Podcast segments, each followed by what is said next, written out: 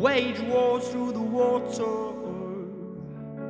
Thinking I'm Uncle Sam. The next morning, the library table had been stripped of its decoration, two silver candelabra and several leather-bound first editions, and sadly a mounted rhinoceros horn, and laid with crisp white linen. On top were an urn brewing aromatic Brazilian coffee, a bone china bowl and pitcher filled with sugar and cream, platters of flaky pastries. Pablo was an early riser, hardiest in the mornings, and welcomed his guests with gusto. Good morning, good morning. Try the Danish. In contrast, Alvaro, one of the last to arrive, slunk into the room, his usually lustrous black hair stringy, his complexion wan, bags under his eyes, proving that even beautiful rock stars were no match for the effects of too much wine and brandy and too little sleep. He stumbled to the library table, poured a cup of coffee for himself with a trembling hand, and retreated to perch on one of the gilt chairs under the library catwalk.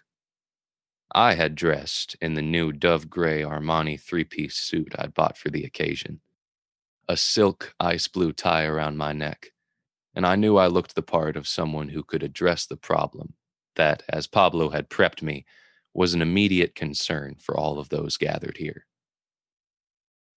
I owned up to myself, however, that I was feeling just a little nervous about what I was going to say to these men when Pablo started the meeting and turned the floor over to me. Ever since I was a kid, I'd been a natural closer, one-on-one. Speaking to a group had always made my biochemicals kick into overdrive. I relished the faint tingle of fear and rehearsed my prepared remarks again in my head while I sipped my coffee. Pablo called the gathering to order. Gentlemen, gentlemen. Tapping his coffee cup with his silver spoon, and began with some general comments while everyone found a comfortable seat on the leather sofas. We have all seen the news reports of drug and gang violence in the border cities of our country. Ciudad Juarez is one of the worst hit, and the reason is obvious. It is one of the principal routes we use for getting our wares across the border. Gentlemen, here in this room, we all work together to infuse them with the same sense of cooperation. I remind you, when the death toll rises too high, the government declares another war on our business vendors, and no one likes to have that expense. There was genuine applause for Pablo's appeal, and even a few robust cries of C C. Second, as we all know, one of our costliest line items is payoffs to the border agents. Our own government is not the only one to engage in warfare with us from time to time. In the U S, my intelligence tells me there is fresh appetite for another battle or two. There were a few grunts from Pablo's audience, and more than a few heavy sighs. I am not saying it has to be done immediately, but I do think we will need to give the Americans another border bus sooner than later. We must keep them believing they are getting ahead in our little war, yeah? He waited for his fellows to reply, as if the question wasn't rhetorical. A chorus of reluctant C, C was returned to him, and he clapped his hands once to show he was pleased. I know it is not the most pleasant part of doing business, but we do need to keep the enemy engaged. What would it do to our whole business model if we gave them time to sit back and think and realize the inevitable solution to our war games, as well as to so many of their internal problems, is to simply legalize drugs, collect the taxes on them, and stop paying for the prison space necessary to house all the teenagers they bust for having a ten dollar bag of marijuana in their pocket. During the laughter that followed his comment, Pablo gestured to me to join him in the center of the room. I thought as I walked to his side, what a thrill it is to be alive, and on the very verge of being scandalously prosperous. Gentlemen, you have all met my friend Clint Kennedy. We had a lovely evening with him last night, did we not? My eyes moved automatically to Alvaro as this question was asked, but he was slump-shouldered and staring squinty-eyed into the depths of his coffee cup. My friend, Clint Kennedy, has exciting news for us, and I will let him talk in just a moment. But first, I want to tell you a little bit about why he is here. We all know, of course, that of the currencies in circulation in the world, the United States is the most stable.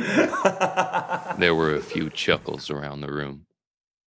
Hard to believe, I know, when you consider all the war debt and are failing banks, but it's nonetheless true.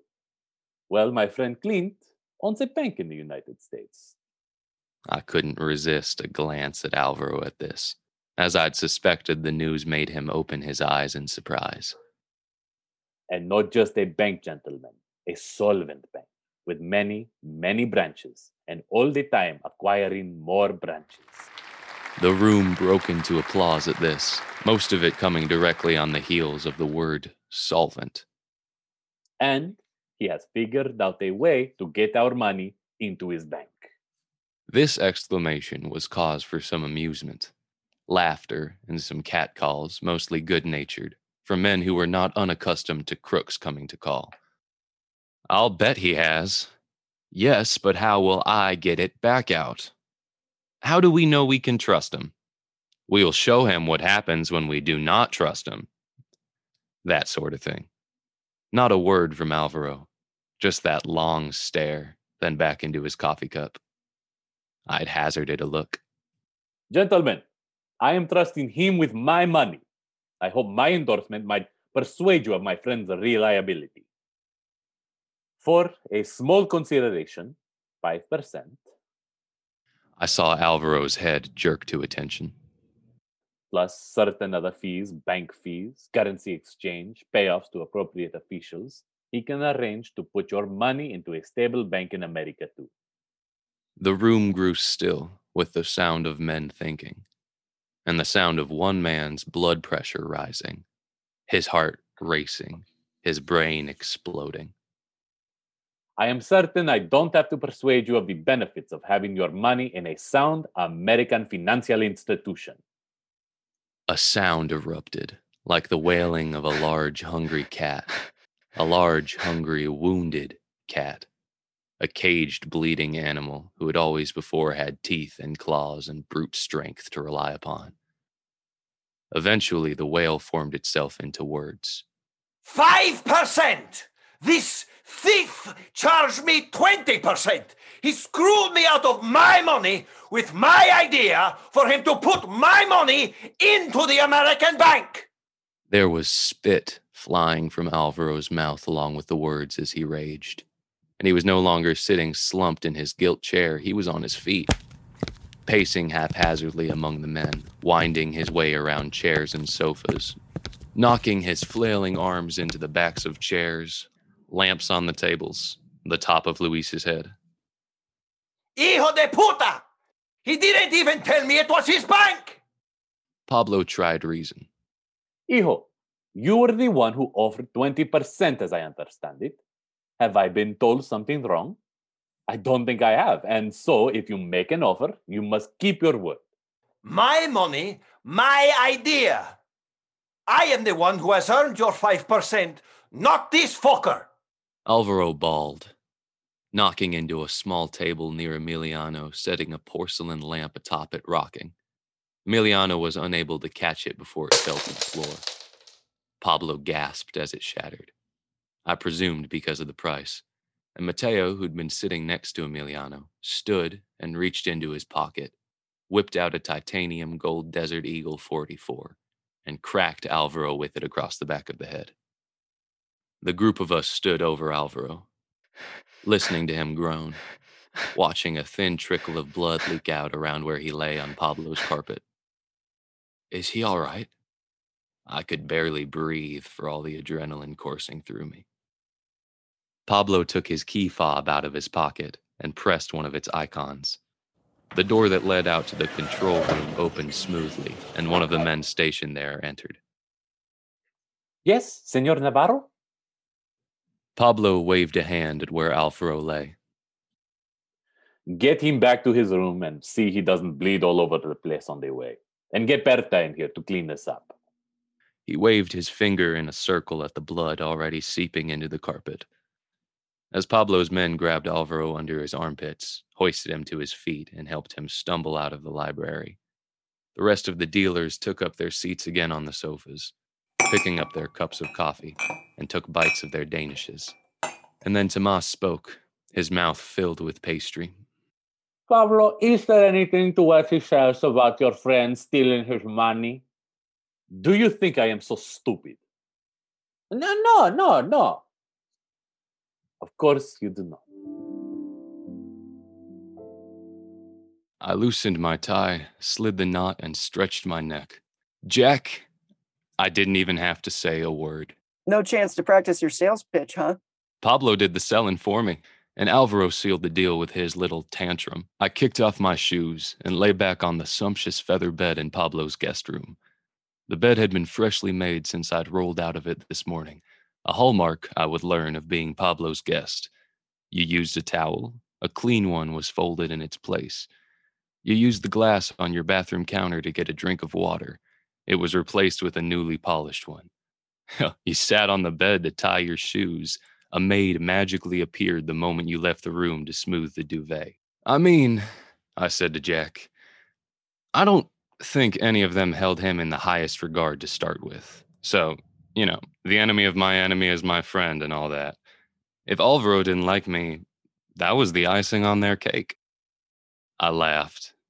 And then I reminded myself to conduct this conversation with as much dignity as Jack and I could muster between us. Pablo's men had tweaked my cell so that I could use it down here in the bunker. And while it didn't look or sound bugged, you never could tell. I made a mental note to lose the phone as soon as I was above ground again and get a new one that I was sure hadn't been tampered with. Yeah, I've got to meet this Pablo. I mean, Abe loves him, loves him. And you know Abe doesn't love no one that ain't Abe. Raving to mom and dad about how smart he is and how sophisticated and how he must come from a good family to have manners like that. And he even said that he'd have to reevaluate his opinion of you. If someone like Pablo wants to do business with you, you can't be all bad. Shit like that. Hell of a thing, I said as I stretched. When you can't trust a person to hate you on a consistent basis. Says you guys gave him the bum's rush out of the country, though. I squirmed. I didn't want to get into it over the phone. I didn't yet have a full grasp of the honor code among drug dealers. And there was a murder involved after all. And strangely, probably because it was supposed to have been me who ended up dead, I wasn't particularly upset about it. Don't worry about it, no biggie. I had just had enough of Abe and needed to get rid of him. Copy that. Speaking of, have you seen Charlotte since they got back? Who? Charlotte. Abe's secretary, Chester's daughter. Oh, yeah. No. Where was she? Oh, for Christ's sake, Jack, here in Mexico. With Abe. Really? That fat fuck sure knows how to milk it, doesn't he? I don't know what he's got her doing up here, except ordering him lunch and picking up his dry cleaning. What's he need her for in Mexico? I shrugged, scrunching myself deeper down into the pillows behind my head. Maybe your dad told him to take her with him. He gave her that job to keep an eye on Abe. Who knows what kind of trouble David worried he'd get into in a foreign country. We both had a laugh, Jack stopping short to mutter. Hey, Charlotte, are you trying to tap that? I don't think I'd quite put it that way, Jack cackled.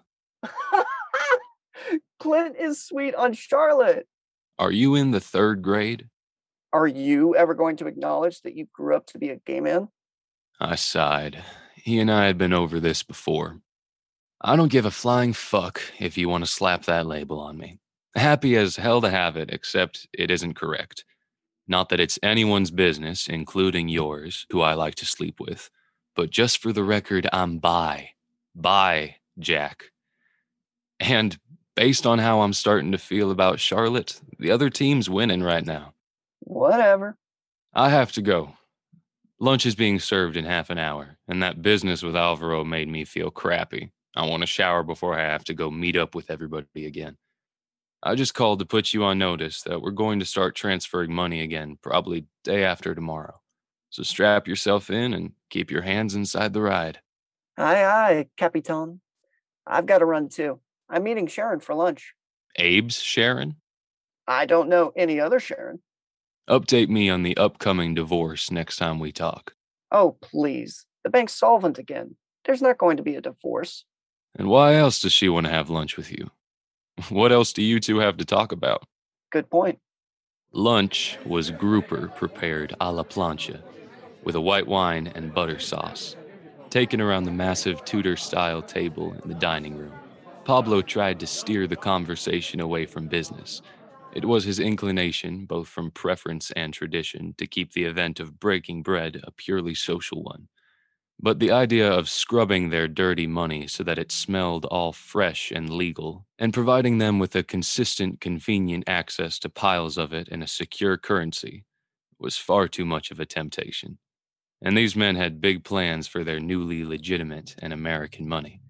They were going to open convenience stores, buy construction companies, take over all the developments that had gone bust in South Florida, and turn them into nursing homes. Before the maid had finished clearing our plates, we dove into logistics. Is there a limit on the amount of cash you can transfer in one day? Mashas asked. Yes, currently I can process eight million dollars a day. Joaquin frowned.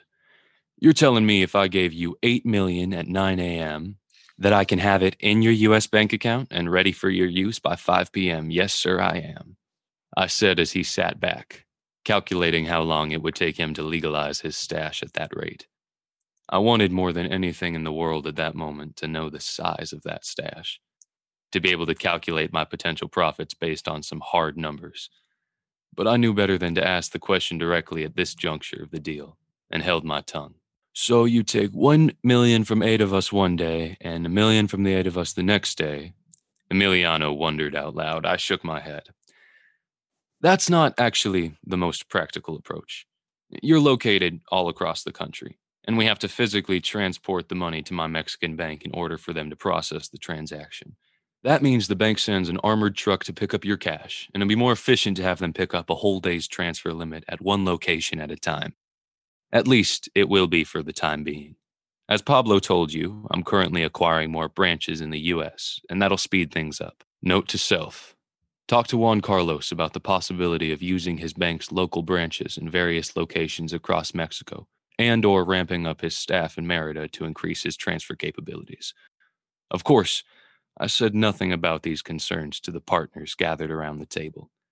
They were already salivating at what I had put on their plates, and I saw no need to go into detail about how I made my sausage. The maid returned then, bearing coffee. We fell silent as she served us.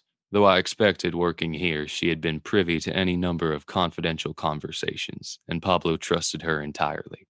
The Mexican government had long tried to enlist its citizens in fighting the cartels, but it simply wasn't human nature to fight an entity that provided you with good living. And in Chaburna, the population was thriving because Pablo conducted his business there. Luis added cream and an alarming amount of sugar to his small china cup of brew, and stirred it till it had dissolved and the maid had once again returned to the kitchen. What you are telling us is we must go one at a time, and therefore some of us will have to wait over two weeks in order to even begin transforming our money. That was a downside, and I admitted it with a nod. Mateo slapped the table, a way of drawing our attention. Then, in that case, we will have a lottery. We will draw names to see in what order we will give our friend Clint our money. And rotate through the order every sixteen, excuse me, seventeen days, Tomas asked. Ah, uh, account for the weekends, I hasten to add. The banks have limited hours on Saturday and they're closed completely on Sundays. And of course, Pablo, you are exempt from the lottery. You must have your turn first in gratitude for bringing us this opportunity, Joaquin added, and the others around the table voiced their agreement, though Pablo himself deferred. I appreciate your kindness, gentlemen, but we are in this together, as in all things. I am happy to take my place among you. The strategy of his graciousness was not lost on me. Taking his turn in a lottery would cost Pablo very little in the short term. In the long term, he would have one more favor to call in as necessary. I thought, not for the first time, how much I was going to learn from this man.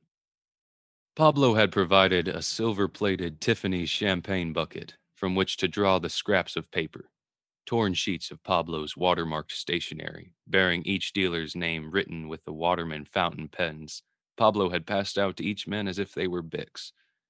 Pablo drew an honest third place in the lottery, and satisfied with our afternoon's business, suggested we retreat once again to our rooms to relax before dinner. His chef was preparing cassoulet for us that evening, a heavy meal, and we would need to restore ourselves to enjoy it properly. The after-lunch coffee had done little to counter the effects of the three glasses of wine I'd enjoyed with my fish.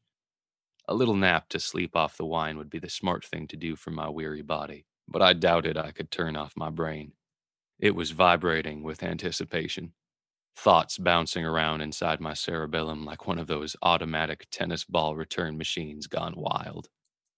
Expand my school to go all the way through high school, and call Juan Carlos, who was going to balk at the quantity of transactions I was setting up, and fly up to Miami to tell David and Candace about the latest developments in person because I wanted to see their faces glow at the news, and calculate the bank fees Juan Carlos would enjoy before I called him so I could hit him with the profit and cut his protestations off at the knees, and offer Charlotte a remarkable, totally non-refusable salary, so she'd move down here and take charge of the academic program from the Mayan kids, and buy my own plane, holy fuck, because my business would now require frequent trips between Merida and Miami, and I would soon be able to afford it, and get Jack fired up about the project of acquiring more banks, and fast, and fire that fat fuck Abe. Or would it be more fun to keep him around for a few years and buy him, sell him as I saw fit, because I would soon be able to afford to do that too, and create a spreadsheet to keep track of the armored car pickups and deliveries, because in the four days it would take one car to make a round trip to Caloocan, I could have two back from Veracruz and Oaxaca. The truth was, I didn't actually want to turn off my brain. I was enjoying the buzz. I hope you enjoyed this episode of Staying Fortune. It was produced by myself, Joe Calderwood, and Jeff Messer. Casting by Charlie Wilson, and performances by Haven Kai, Brooks Wallace, Alan Chandler, and Zach Hamrick. Music written and performed by Freddie Elmberg.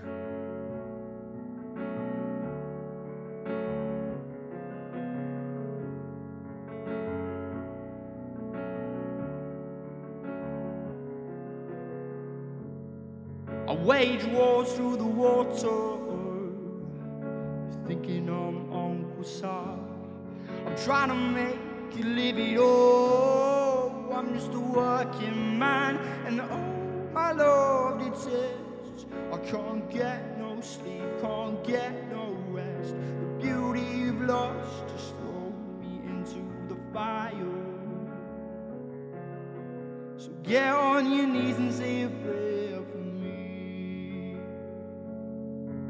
I'm living this hell, it's eternity.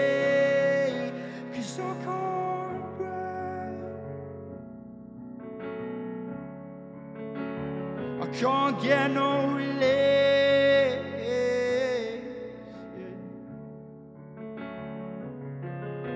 I've done my deed and I'm hellbound. I can't see my love around no more.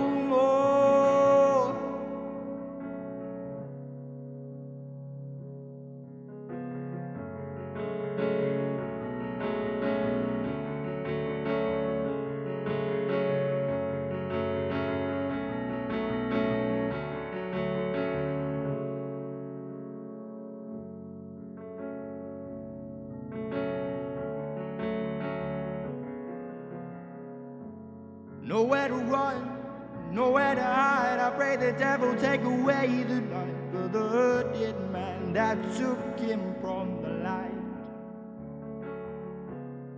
He was an innocent man working on a bridge, and the devil sent a soul to make sure he doesn't live.